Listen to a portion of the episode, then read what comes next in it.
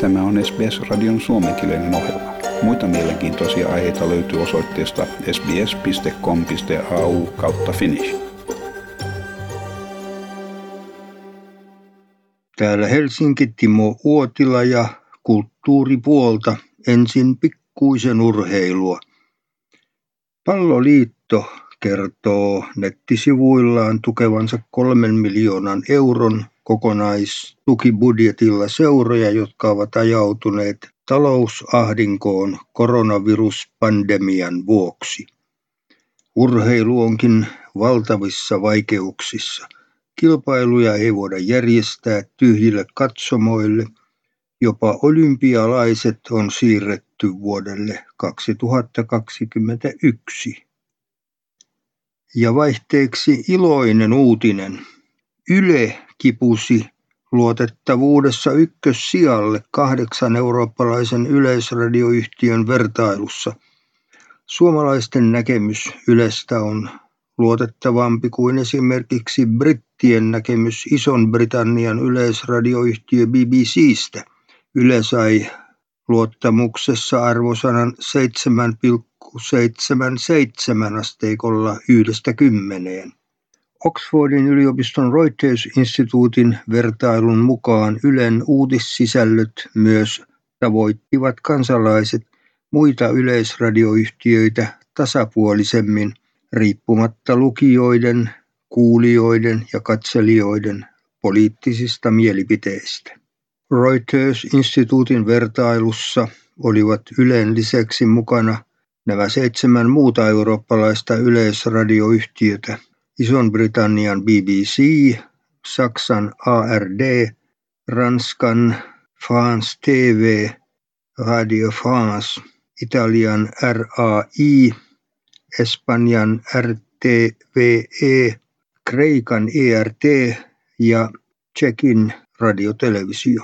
Kyselyyn osallistui noin 2000 henkilöä kustakin maasta. Aineisto kerättiin tämän vuoden alussa Yle on tutkimuksen tilaaja ja tutkimuksen on rahoittanut Yle sekä kansainvälinen yleisradioyhtiöiden PBI-yhteisö. Ja kuinka käy festivaalikesän? Hallitukselta perätään kolmen kuukauden linjausta massatapahtumista. Kesän isojen festivaalien järjestäjillä alkaa olla viimeinen hetki päättää, toteutetaanko tapahtuma vai ei. Koko joukko festareita on jo peruttu. Savonlinnan oopperajuhlatkin jo harkitsevat asiaa. Ja syynä on tietenkin koronavirus. Ja sähkömoottorilla kulkeva kirjastoauto korvaa vanhan dieselauton Turun kaduilla heti kun koronatilanne antaa myöten. Järjestäjät palavat halusta päästä esittelemään autoa kaupunkilaisille mutta vielä on maltettava. Turun sähkökäyttöinen kirjastoauto on tiettävästi ensimmäinen laatuaan koko maailmassa. Ja Yle Tampere kuljettaa netissä yleisöä opastetuilla kierroksilla Tampereen suosituimmissa museoissa, joiden ovet ovat koronaepidemian vuoksi suljettuina. Nyt on vuorossa Muumimuseo. Siellä tutustutaan muumien maailmaan ja Tuve Janssonin kädenjälkeen. Siellä kuullaan myös, millä tavoin monet Janssonin töistä heijastelevat hänen yksityiselämäänsä. Ja kun suomalaismuseossa havaittiin, että koronavirus aiheuttaa maailmanlaajuisen kriisin, alkoi sen vaikutusten taltiointi tuleville sukupolville. Heti tunnistimme, että nyt on kyse lähihistoriassa todella poikkeuksellisesta ajasta, jonka tallentaminen on erityisen tärkeää, sanoo amanuenssi Maria Ollila Suomen kansallismuseosta. Hän toteaa, että myös poikkeusajoista pitää jäädä aineistoa museoiden kokoelmiin. Nyt näemme, miten yhteiskunta toimii tällaisissa tilanteissa. Tätä aikaa voi pitää käännekohtana. Ja kansallisteatteri lomauttaa henkilökuntansa. Kansallisteatterin vakituinen henkilökunta lomautetaan kahdeksi viikoksi kesäkuussa koronaviruksen aiheuttaman poikkeustilanteen vuoksi. Ja korkeakouluihin on ennätysmäärä hakijoita lähes 152 000. Tiedeministeri pitää valintakokeiden järjestämistä äärimmäisen tärkeänä. Myös kevään ensimmäisessä yhteishaussa hakijoita oli ennätysmäärä yli 20 000. Pääsykokeet pyritään järjestämään. Ja näkemiin Neuvostoliittoon ihastuttava uutuus elokuva. Kukaan ei vain tiedä missä ja koska sen voi nähdä. Koronakaranteeni sulki elokuvateatterit. Vielä ei tiedetä, mitä nyt valmistuneille elokuville tapahtuu. Ja Euroviisut peruttiin maaliskuussa koronaepidemian takia.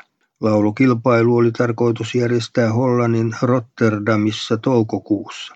Nyt Hollannin yleisradioyhtiöt ovat kertoneet järjestävänsä korvaavan TV-shown Eurovision Europe Shine a Light niminen ohjelma esitetään lauantaina 16. toukokuuta, jolloin viisufinaalin piti olla.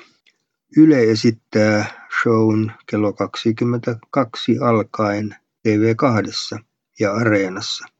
Kaksituntinen ohjelma ei ole kilpailu, vaan siinä pyritään tuomaan yhteen tämän vuoden laulukilpailuun valitut artistit. Luvassa on ainakin yhteisesitys vanhasta viisuhitistä, johon on tehty koronatilanteeseen sopivat uudet sanat. Mukana ohjelmassa on myös tämän vuoden Suomen edustaja Aksel Kankaanranta. Ja Ylessä on tämän vuoden eri maiden euroviisujen arviointiohjelma, jonka yhdessä osassa poikamme Paul on mukana tuomarina. Sarjan ensimmäisessä osassa oli esillä muun muassa Australian euroviisu. Se sai näistä kappaleista kolmanneksi eniten ääniä. Laulajan ääni herätti kiitosta, esityksen koreografia pikkukritiikkiä. Täältä Suomen enenevästä kevään valosta parhaat toivotukset sinne Australian syyskesään ja hyvää pääsiäistä. Haluatko kuunnella muita samankaltaisia aiheita? Kuuntele Apple, Google tai Spotify podcasteja tai muuta suosimaasi podcast-lähdettä.